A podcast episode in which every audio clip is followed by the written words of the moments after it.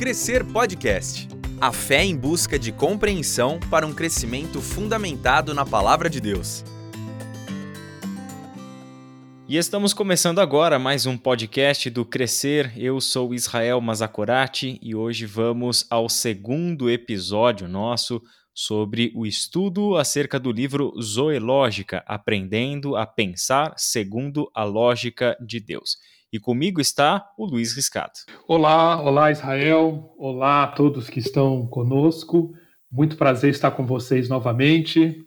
Vamos estudar a Bíblia. E lembrando os nossos ouvintes que o livro Zoológica está disponível no site loja.transmundial.com.br. Em uma parceria com a Rádio Transmundial, o livro está sendo oferecido com 40% de desconto para você que está acompanhando os nossos podcasts. Basta você é, selecionar o livro na loja, levar ele para o seu carrinho e na hora de você fechar o seu pedido, você digita lá o código VIDA40, tudo junto, VIDA 40 e você vai receber aplicado no seu carrinho um desconto de 40%. De 20 reais, o livro sai por 12 reais. Então aproveite para você ir acompanhando os nossos podcasts e ao mesmo tempo ir estudando o livro. Também estamos abertos a receber as suas perguntas. Você pode participar conosco dos podcasts enviando a sua pergunta pela nossa página no Instagram. Então siga-nos no Instagram educação.ibaviva e envie as suas perguntas sobre o zoológico. Vai ser uma alegria trazer você também para participar com a gente aqui do nosso podcast. Luiz, no nosso episódio anterior, que foi o nosso primeiro episódio, nós tratamos da definição de zoológica, né? E o porquê é importante uma pessoa estudar esse assunto. Então, a gente chega nesse segundo episódio já com algumas questões a serem levantadas. Vimos que zoológica é a vida de Deus que ele está nos ensinando por intermédio da sua palavra, pela ação do seu espírito, e vimos a necessidade que nós temos de, como cristão, desenvolvermos essa vida. Esse desenvolvimento dessa vida pressupõe que a maneira como nós vivemos naturalmente, a nossa vida psicológica, a nossa vida biológica, ela não necessariamente está alinhado com os rumos da vida de Deus, da zoológica. E, e eu, eu reparei uma coisa, Luiz, quando você deu aquele exemplo sobre o deserto de Paran, baseado lá no livro de Números, capítulo 13, uma coisa que a gente observa em alguns comentários bíblicos e teólogos bíblicos, né? É, é os biblistas afirmarem que a expressão não tenha medo ou não temas é mais ou menos que como um décimo primeiro mandamento, já que esse imperativo aparece inúmeras vezes em toda a Bíblia, não temas. Significa que ele é um indicador importante, né? Pois ele mostra que os seres humanos naturalmente são dirigidos pelo medo, o que pode ter incontáveis origens, né? Esse medo pode vir de diversas fontes e também provocar uma grande diversidade de reações. O povo de Deus, ou seja, nós, estamos aprendendo e precisamos aprender sobre como nos libertar deste medo natural da vida humana para que um outro sentimento passe a governar a nossa vida. Então, como eu, o seu livro, né? Como que o Zoológica ajuda os leitores a não permitir que o medo e os seus paralelos governem as nossas vidas. Sem dúvida, você tocou num ponto importantíssimo. Em, em toda a Bíblia, esse assunto da, do medo, ele aparece desde Gênesis capítulo 3, está lá, e nas experiências nossas cotidianas também nós conseguimos ver como que essa verdade bíblica é tão relevante. A, a, o poder do medo, a ameaça, do, as ameaças que o medo traz. E zoológica, ele, esse tema ele é extremamente revelador sobre o, as consequências do medo na nossa vida, ao mesmo tempo que ele é um indicador, ele mostra como que nós podemos e devemos não ficarmos sequestrados pelo medo. E a, a experiência uh, que você mencionou, a história que você mencionou, que nós abordamos no, no, no podcast anterior, ela é muito instrutiva sobre isso. Eu quero é, reforçar para os nossos ouvintes, vá no livro de Números, capítulo 13, versículo 26, indo até o capítulo 14, versículo 25, e você vai ver uma história absolutamente impactante, cheia de ensinos sobre essa questão do poder do medo e como que a zoológica, se devidamente assimilada e aplicada, é um recurso poderosíssimo nas mãos do Espírito de Deus para não darmos lugar ao medo. Deixe-me fazer alguns comentários adicionais sobre essa história que está narrada aqui. Para o nosso ouvinte que está nos acompanhando no livro, você pode ir até a página 15. Nas páginas 15 e 16, essa explicação está por escrito. O que, que nós temos aqui? Um momento crucial na, na história do povo de Deus. É o momento do povo experimentar o cumprimento da promessa feita séculos atrás. Agora é o grande momento entrar na terra prometida. E nesse momento da entrada na terra prometida, dois homens retornam dessa terra depois de uma expedição para conhecer a terra. Dois homens retornam com uma visão e com um, chamado à ação: Josué e Caleb. Porém, dez outros homens que vão e fazem a mesma expedição de Josué e Caleb, veem a mesma terra, os mesmos habitantes, as mesmas circunstâncias, esses dez homens voltam com um relatório e com uma conclusão completamente diferente. E, e eu quero destacar como que essa, essa reação emocional, volitiva, é, é, intelectual, mental dos dez homens, como ela foi, como essa reação foi determinada pela lógica que eles escolheram empregar. Vamos começar pelo versículo 31 do capítulo 13, quando, depois que Josué e Caleb conclamam o povo a entrar sim para conquistar a terra, os homens, os dez homens, dizem o seguinte: não podemos atacar aquele povo. O povo que está lá é mais forte do que nós. Percebem aqui qual a lógica que eles estão empregando? é uma lógica baseada numa verdade. O povo que habitava Canaã era mais forte, mais numeroso, mais bem treinado em guerra do que aquele povo de Israel que tinha acabado de sair de uma condição de escravidão? Sim. Mas a conclusão, a lógica retirada dessa constatação de que o povo é mais forte do que nós, a conclusão mostra como que eles estavam governados pela bios e pela psique. Não podemos atacar aquele povo. Na nossa vida, Israel, na nossa vida cotidiana, a nossa vida é feita de inúmeras situações idênticas a essa que é narrada aqui. Nós deixamos que a bios e a psique nos apresentem constatações, o povo é mais forte do que nós, e permitimos que essas lógicas bios e psique definam as conclusões, as ações. Não podemos atacar aquele povo. Josué e Caleb partem de uma premissa semelhante. De fato, o povo é muito forte, o povo é muito preparado. Mas a conclusão deles é completamente diferente. Subamos e tomemos posse da terra é certo que venceremos. Percebe como a conclusão é completamente diferente? Subamos e tomemos posse da terra, é certo que venceremos. Onde está a diferença?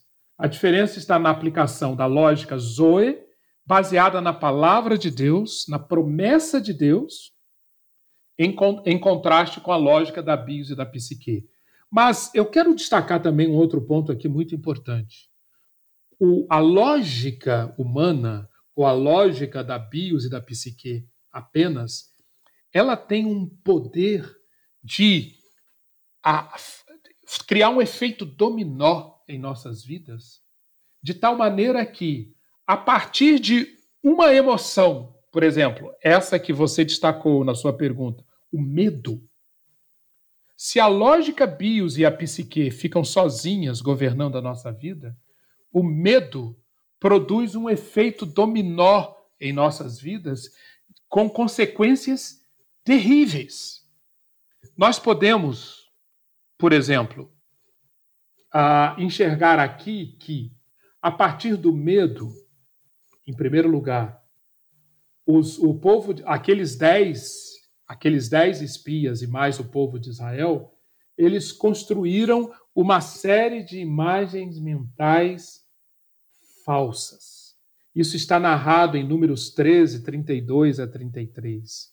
A partir do medo trazido pela bios e, da, e psique sem a lógica da Zoe, primeiramente no mundo interior, aqueles israelitas começaram a construir imagens falsas. Se você observar bem os versículos 32 e 33, não é difícil enxergar aqui um exagero. É, eles começaram a, ver, a dizer que é uma terra que devora os que nela vivem. Todos são de grandes estaturas, foram vistos gigantes. Isso é próprio da, do nosso mundo da imaginação, a nossa mente dando lugar à imaginação a partir do medo. Segundo lugar, uma vez que essas imagens mentais falsas prosperam, o povo entrou em desespero. Depois das imagens mentais falsas, nós lemos em Números 14, 1. Naquela noite, toda a comunidade começou a chorar em alta voz. Depois do desespero, murmuração. Versículo 2. Todos os israelitas começaram a murmurar contra Moisés, contra Arão, toda a comunidade reunida para murmurar. É, é, muito importante, Israel, a gente destacar é, em nossos estudos, nós em geral falamos isso, o perigo da murmuração não está somente na, na queixa ou na murmuração em si, mas no fato de que a murmuração denuncia uma vida interior governada por outras lógicas que não a lógica da vida de Deus, como demonstrado aqui, como ilustrado nessa história. Mais um passo nessa nisso que eu chamo no livro de espiral destrutiva criada pela lógica humana. A partir do medo, imagens mentais falsas. Depois, desespero. Depois, murmuração. Até que nós chegamos a um ponto, aqui nos versículos 4 e 11, em que o povo de Israel já tinha perdido completamente a visão dos valores pelos quais eles estavam vivendo. Esses valores, assim que o povo saiu do, do Egito, esses valores estavam claros para eles. Eles estavam saindo do Egito para quê? Para cultuar a Deus, para adorar a Deus, para constituir sobre a face da terra um povo que refletisse, que espelhasse a, a, o caráter, a presença de um Deus único, de um Deus santo. Esse era o grande valor que marcava a nova identidade daquele povo. Mas aqui, graças a essa espiral destrutiva criada pelas lógicas humanas, eles perderam completamente de vista esse valor e para eles a liberdade que tinham acabado de conquistar já não valiam mais nada. Eles chegam a dizer: escolhamos um chefe e voltemos para o Egito. Até que aparece a quinta volta da espiral destrutiva da lógica humana, a violência. Números 14, versículo 10. Eles estão tão sequestrados pelas lógicas da bios e da psique, eles já entraram tão fundo nessa estrada que os afastou da lógica de Deus, que agora, diante da resistência à sua incredulidade, não lhes ocorre outro recurso senão pegarem pedras para fazer calar as vozes contrárias ao seu medo e à sua rebeldia. E é isso que eles fazem. Portanto, esta, esta apresentação, a apresentação dessa espiral destrutiva criada pelas lógicas humanas, é extremamente útil para nós aplicarmos e enxergarmos na nossa vida hoje como que aquilo que aconteceu com os israelitas também pode acontecer conosco. A partir de uma emoção como o medo, nós podemos entrar nessa espiral que pode levar a uma série de outras etapas num caminho de afastamento progressivo de Deus. Por quê? Porque deixamos de trazer a lógica da vida dele para confrontar as lógicas humanas. E quando nós deixamos de fazer isso, é muito fácil para a nossa vida para as emoções, para pensamentos, enfim, para aquilo que bios e psique podem produzir, é muito fácil nos desviarmos da promessa, da realidade do mundo de Deus e entrarmos nessa espiral destrutiva que trouxe consequências tão graves e catastróficas para o povo de Israel. Eu quero completar, Israel, essa resposta sobre como que o nosso livro, como, como, como a zoológica pode ajudar a, os nossos leitores a não permitir que o medo, ou a ansiedade, a raiva, enfim, uma série de outras emoções e pensamentos destrutivos, como pode ajudar a não permitir que isso governe as nossas vidas. Eu quero trazer um versículo que está no Salmo 56, versículo 3, que complementa bem essa, essa história de Números 13 e Números 14. Davi, aquele mesmo Davi que nós apreciamos no podcast passado, ali diante dos filisteus, diante de Golias, Davi algum tempo depois, quando ele já tinha se tornado fugitivo de Saul, ele teve que enfrentar uma situação que daria que, que, que deu muito medo para ele. Ele teve que se refugiar numa cidade dos filisteus. Vejam só, ele teve que se refugiar numa cidade de um povo, um povo a quem ele tinha derrotado. Pois bem, Davi reconhece nesse salmo que diante dessa situação ele estava com um profundo medo. E sabem o que, que ele diz? Quando estiver com medo, confiarei em ti, em Deus, cuja palavra eu louvo. Percebe a zoológica aqui? Estou com medo, não nego, a bios e a psique estão falando, assim como falaram para os israelitas em Números 13. O povo que está em Canaã é mais forte do que nós, estamos com medo. A questão é que Davi não se deixou sequestrar pelo medo. O que, que ele fez? Ele diz: quando estiver com medo, confiarei em ti, no Deus cuja palavra eu louvo. Cuja palavra eu louvo a Logos, a palavra de Deus, a lógica de Deus, trouxe para Davi mais uma vez o enquadramento daquela situação na perspectiva de Deus.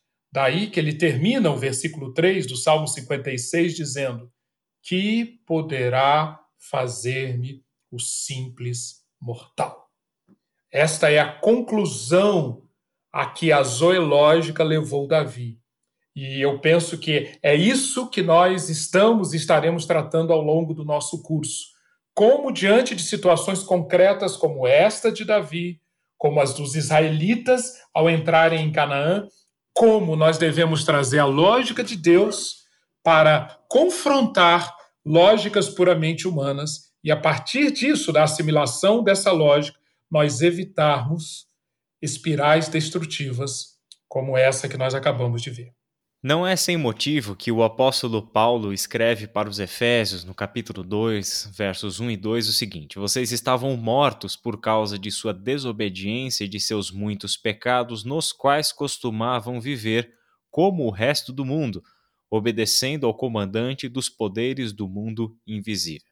Claro que Paulo aqui amplia esse conceito, é, mostra que a vida humana é, fora de Deus, a vida humana desconectada da vida de Deus, na verdade nem poderia ser chamada de vida, mas na, na verdade significa que nós costumávamos a viver em um estado de morte.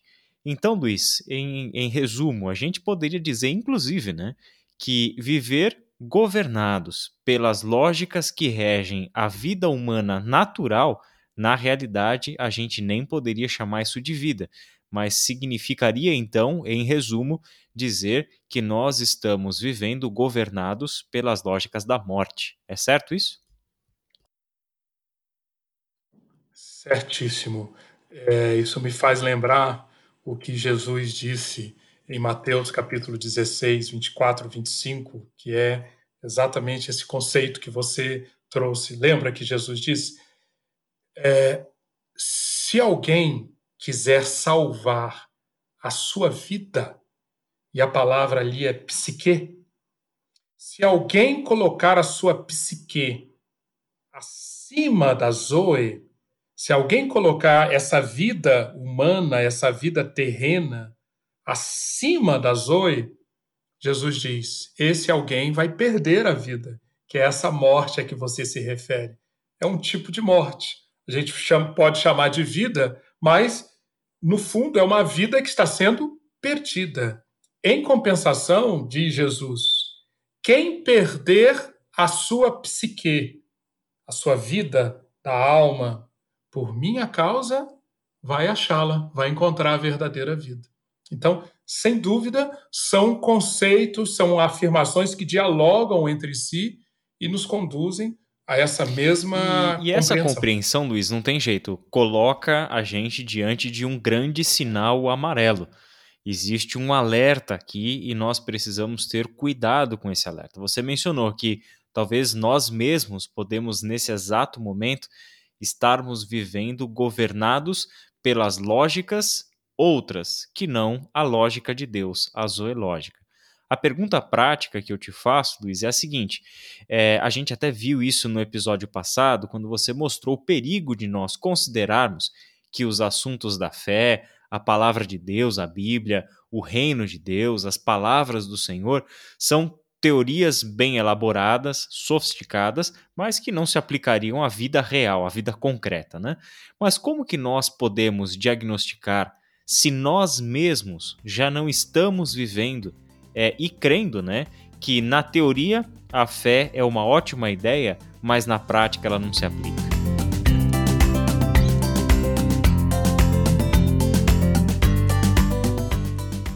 Este é o Crescer Podcast. Sua edificação é o tema da nossa conversa.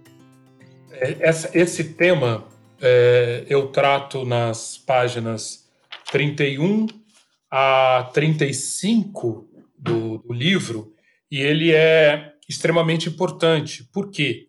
No fundo, a, a zoológica nos confronta com, com, é, com esse fato de que é muito comum, muito comum, nós dizermos que cremos, dizermos que a palavra de Deus é real, mas na hora H sobretudo em momentos de crise, o que nós consideramos mais real não é a lógica de Deus, não é a palavra de Deus.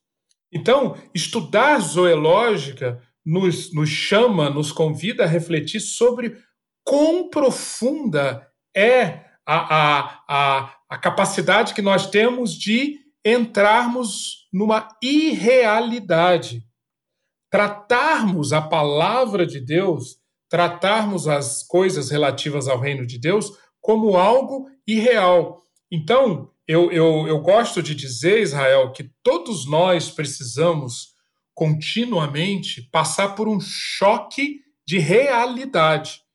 E esse choque de realidade tem a ver justamente com continuamente confrontarmos-nos com perguntas do tipo: o que é mais real para mim? Palavras ofensivas que uma pessoa dirigiu para mim? Ou a palavra de Deus sobre as raízes das ofensas e como eu devo reagir a elas? Boa parte das vezes, a ofensa que eu ouvi e transformo aquilo ou numa explosão de ira, ou em mágoa, ressentimento, a palavra ofensiva que me foi dirigida é mais real do que aquilo que a palavra de Deus diz sobre o que está por detrás daquelas ofensas. E mais do que isso, qual é a forma adequada, qual é a forma ligada à vida de reagir àquela ofensa. Se eu escolho o caminho da ira descontrolada, do pagar com a mesma moeda, de, de guardar como ressentimento, amargura, na prática, o que, eu estou, o, que eu estou, o que eu estou dizendo, Israel, é que eu considero que a palavra de Deus é menos real do que aquela palavra proferida contra mim na forma de uma ofensa. Preciso de um choque de realidade. Outro, outro exemplo, outro exemplo. Qual, o que, que me dá mais satisfação? Adquirir um modelo de automóvel novo, cheio de, de, de, de, de, características uh, modernas, esse automóvel que eu tanto almejo, isso me dá mais satisfação do que do que a visão da recompensa celestial que receberei depois de ter dado uma coisa tão simples como um copo de água ao meu próximo? Se a satisfação que uma coisa terrena que uma coisa puramente material está me dando é maior do que a satisfação por vislumbrar a promessa que existe no, quando eu faço bem a uma outra pessoa, é um bom teste para saber o que está sendo mais real para mim. Porque a recompensa celestial, ela é segura, ela é eterna, ladrão não pode roubar, ferrugem não pode consumir mas o carro não é o mesmo. Então, essas são perguntas que eu trago aqui no, no livro, na página 30, para ajudar-nos a, a enxergar essa questão muito, muito relevante de que, se eu quero efetivamente aprender a pensar segundo a lógica de Deus, antes de, de mais nada, eu preciso escolher o que, que é mais real para mim. Isso Ô, Luiz, é... É, Jesus falou Sim. bastante sobre esse assunto no Sermão do Monte, né? E, e no Sermão do Monte nós encontramos uhum. uma, uma expressão muito bonita. Na verdade, é justamente uma pergunta que eu acho que também nos ajuda nesse diagnóstico, que é aonde está o nosso tesouro? Uhum. Aonde está o nosso bem supremo, o nosso bem maior? Né? Porque é ali que está o teu coração, é aquilo que está dirigindo a sua vida, é isso que tem orientado você, né? Então, talvez uma, uma maneira de nós fazermos esse diagnóstico é justamente nos perguntarmos coisas práticas como essas que você colocou. Né? O que é mais real para. O que é, na minha. Fiquei pensando quando você falava. O que é na minha vida mais penetrante do que uma espada de dois gumes? Ter recebido uma ofensa do meu irmão uhum, ou de fato uhum. a palavra de Deus? Né? E a gente vai descobrir que não, a uhum, ofensa uhum. tem sido mais penetrante do que uma espada de dois gumes. Significa então que certamente eu estou vivendo uma espiral criado pelas lógicas que não da lógica de Deus e que nós precisamos achar uma fuga para isso, né, uh, Luiz? Exatamente. E é sobre isso que os nossos próximos episódios vão tratar, Israel, de como não permitirmos, como escolhermos é, vivermos a, é, a, a palavra de Deus como uma realidade, não como uma teoria, não como um conceito, e, e permitir, como você bem lembrou, que ela, ela penetre, ela abrigue o meu coração. A palavra de Deus abrigando, entrando no meu coração, vai mostrar realmente, só aí ela vai mostrar, habitando no meu coração, só ela vai ter esse papel de, de algo real. Em, em resumo, depois de, de muito refletir, observando durante cerca de 40 anos a minha vida e a vida de muitas pessoas ao meu redor nessa caminhada no povo de Deus, eu concluí, e é esse o chamado aqui do livro, que a causa da distância entre o que é potencial, aquilo que a palavra de Deus revela, e o experimental, está hoje, como sempre esteve ao longo da história humana, nessas distorções na forma como nós nos relacionamos com a, palavra, a revelação de Deus. E eu descobri uma coisa, Israel: nós, você e eu, não estamos sozinhos nessa constatação. Eu descobri, por exemplo, no livro A Conspiração Divina, do Dallas Willard, um livro que certamente todo cristão deveria ler. Dallas Willard, ele num determinado ponto ele afirma: "Me convenci de que muitas pessoas, ele está falando para pessoas que se dizem cristãs, pessoas que se dizem seguidoras de Jesus, me convenci de que muitas pessoas que creem em Jesus não acreditam na realidade em Deus. Por mais chocante que pareça, por mais contundente, ela realmente nós precisamos dessa dessa dessa provocação para conduzir-nos a esse choque de realidade. E um último comentário sobre isso que eu gostaria de fazer é relembrar que isto não é absolutamente novo, de jeito nenhum.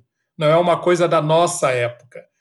Quando Jesus veio, esteve aqui na Terra, dois mil anos atrás, por diversas vezes, especialmente no Evangelho de João, Jesus apresentou isso para aqueles, especialmente os líderes religiosos, mas muitos do povo também, que estavam ali com a palavra encarnada, com o logos de Deus, com a lógica de Deus na forma de uma pessoa, mas mesmo assim, eles rejeitando isso. Sabe por que eles rejeitaram? Jesus diz em João 5,40: Vocês não, não querem vir a mim para terem vida e vida zoe. Sabe por quê? Vocês não têm a palavra dele, de Deus, permanente em vocês, porque vocês não creem naquele a quem ele enviou. O que Jesus está dizendo claramente, por isso que ele completa em João 5, 38, 39, por isso Jesus diz: examinem as Escrituras, porque julgais ter nelas a vida eterna. Que Jesus está dizendo é que aquela geração escolheu filtrar na palavra de Deus aquilo que eles consideravam válido, consideravam real, consideravam digno de confiança e separaram isso daquilo que eles escolheram como algo que não era real, não era digno de confiança.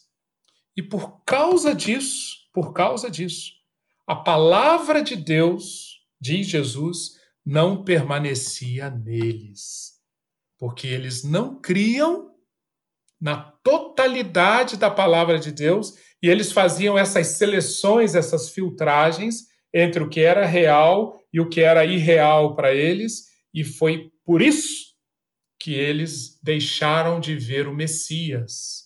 Por isso eles deixaram de reconhecer o Messias. Por isso eles não quiseram ir a Jesus para terem Zoe. Luiz, a pergunta que, que fica aqui para nós é, a seguinte, né? Qual é a saída Qual é a, qual é a saída para esse problema? Porque você trouxe para nós um, um, diagnóstico que diz respeito à humanidade, né? Todos nós estamos vivendo essa realidade. E, naturalmente, sem nenhuma reflexão, sem parar para é, para fazer nada intencionalmente contra a vontade de Deus, nós já estamos desperdiçando a vida que Ele está nos concedendo em Cristo Jesus, simplesmente porque, ou como você citou, Dallas Willard. Aliás, o, o Conspiração Divina é um livro de cabeceira para mim, adoro essa obra. E quando ele coloca que a maior parte das pessoas não creem na realidade divina, né? não creem de fato naquilo que nós lemos nas escrituras. E isso diz respeito à nossa natureza. Existe uma fuga, existe um caminho prático, existe uma orientação? Qual que é a saída para esse problema, Luiz? É, eu proponho no, no, livro que a terapia, vamos usar um termo que está na moda, né? Se nós acharmos, se nós enxergarmos que esse, esse, essa capacidade de, de, de, de a, associar a palavra de Deus à irrealidade, a um vírus, vamos dizer que o vírus da irrealidade está no ar. E ele é extremamente contagioso e extremamente letal. Qual é a terapia? O que, que pode nos dar realmente a vitória sobre esse vírus? Eu proponho aqui que a terapia é, passa por um choque de realidade. Nós precisamos aprender a efetivamente dia após dia, momento a momento, situação a situação, em todas as áreas da nossa vida, identificarmos o que é real e escolhermos o que é real.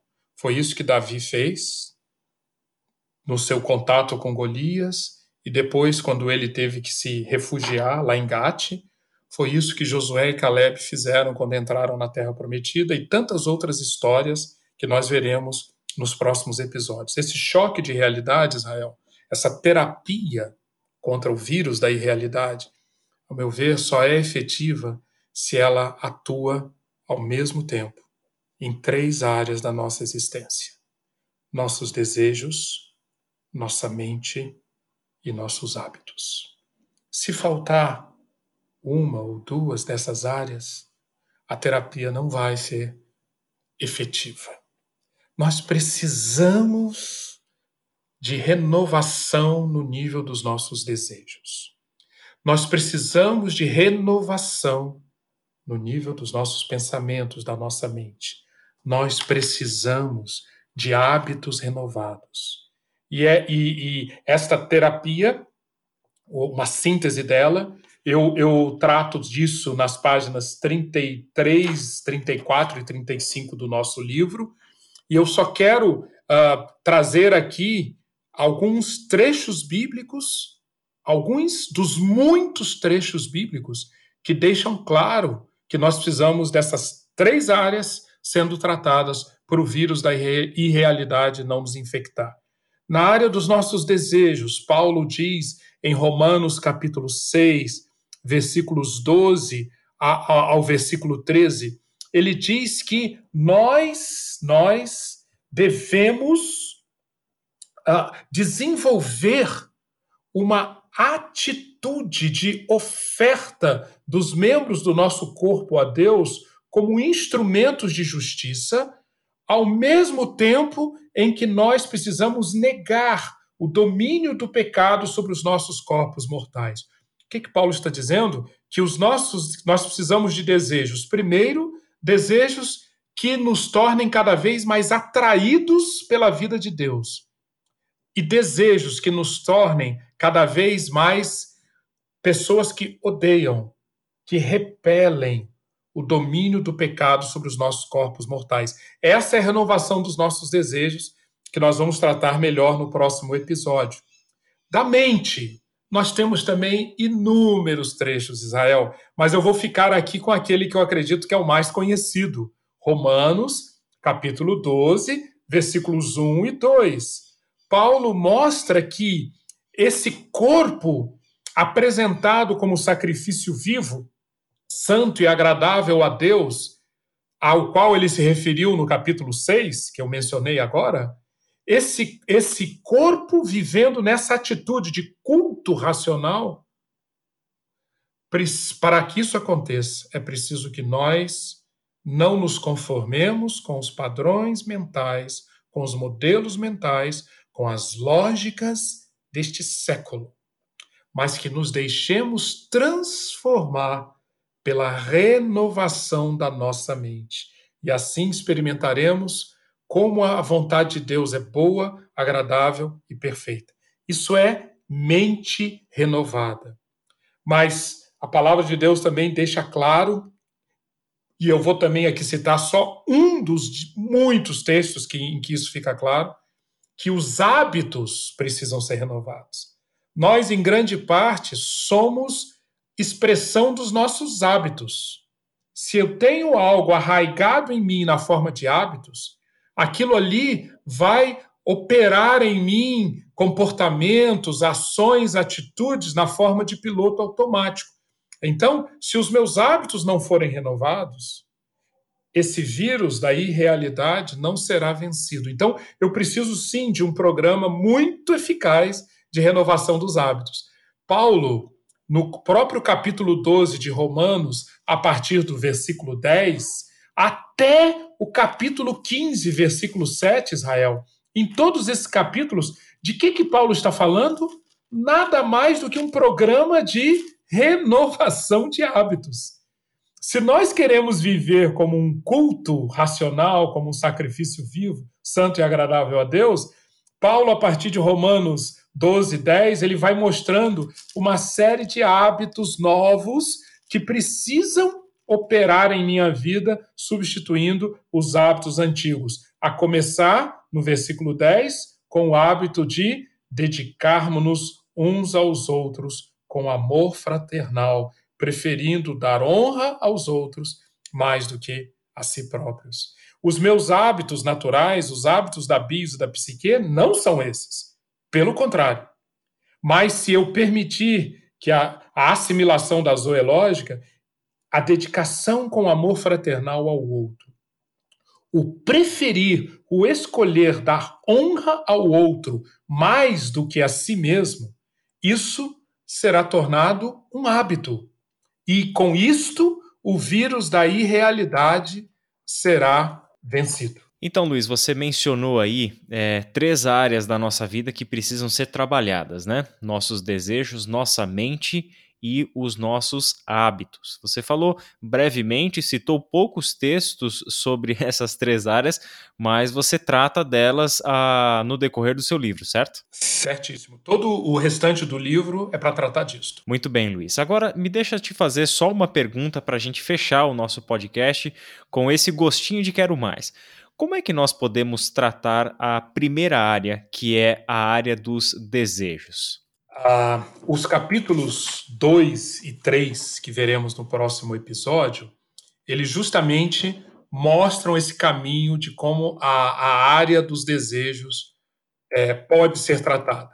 Mas, é, essencialmente, Israel, o, a área dos desejos é, é tão importante, é tão relevante, porque desejo, em outras palavras, aponta para os nossos motivos ninguém, ninguém experimentará uma efetiva transformação, ninguém, de fato, aprenderá a viver priorizando a lógica da vida de Deus se os seus motivos não forem alterados. Se os seus motivos, se aquilo que o move, que é a sua motivação, não for tratada. Por isso, eu começo justamente trazendo provocações para isso. Desejos apontam para aquilo que nos motiva. Nós precisamos, e esse, essa é a nossa oração, Israel, e é isso que nós esperamos que o Espírito Santo de Deus faça acontecer na nossa vida, na minha, na sua e de quem nos ouve, que carregue o nosso coração de motivos adequados, motivos novos, que esses motivos vão fazer com que nós desejemos diferente, desejemos de maneira transformada, renovada. A palavra motivação, quando nós vamos à etimologia dela, nós vamos encontrar que motivação é aquilo que nos move. Se você é, vê um carro em movimento, olhando de fora o carro, você vê o carro se movimentando, mas você não está vendo efetivamente o que, está fazendo aquele carro se movimentar. Mas se você para, abre o capô daquele carro, aí você está vendo realmente o que faz aquele carro se movimentar. É o motor dele. Pois bem, os nossos desejos apontam para quais são os nossos motores. O que, que nos movimenta? E a palavra de Deus revela muito claramente o quanto os nossos desejos, logo os nossos movimentos, são tomados por quatro grandes necessidades: busca de glória, busca de justiça, busca de aceitação, busca por controle. Se nós olharmos, cada um de nós tem dentro, debaixo do capô, motores que nos movimentam a procurar satisfazer nossas necessidades de glória, justiça, aceitação e controle. De novo, não é nenhuma novidade, a geração de Jesus já era assim, tanto que Jesus diz, o último texto que eu quero mencionar aqui, João capítulo 5, dos versículos 40 a 44. Jesus diz: Sabe por que vocês não querem vir a mim? Sabe por quê? Porque vocês estão procurando a glória uns dos outros. Porque vocês estão, estão, estão tão imersos num, num ciclo de busca de glória uns dos outros que vocês estão rejeitando a glória que vem do Deus único. Então, o que nós iremos estudar a partir daqui é justamente que, que nos move, quais são os nossos desejos. E a provocação é justamente essa. Nós precisamos ser tratados por Deus para criarmos desejos que nos fazem profundamente atraídos por algo e que nos fazem profundamente repelir outras coisas. Pelo que nós devemos ser atraídos? pelo que nós devemos sentir repulsa? Essa é a questão que, que trata dos nossos desejos. É nisso que nós precisamos ser primeiramente renovados para sermos curados do vírus da irrealidade. Muito bem, o nosso podcast vai ficando por aqui. Luiz, muito obrigado pela sua participação. Eu que agradeço, obrigado Israel e obrigado também a todos que nos acompanharam nesse episódio. E lembrando que logo logo tem mais um episódio, o terceiro episódio, você ainda tem tempo de aproveitar a promoção da loja.transmundial.com.br, a editora do livro, que é a Rádio Transmundial, e lá no carrinho de compras digite lá o código VIDA40, tudo junto, e você consegue um desconto de 40% para adquirir o livro Zoológica. Nós vamos ficando por aqui, que Deus te abençoe e até a nossa próxima conversa. Este foi o Crescer Podcast, produzido pelo Ministério de Educação Cristã da Ibaviva. Ajude a divulgar esse podcast. Siga nossa página no Instagram e compartilhe educação.ibaviva.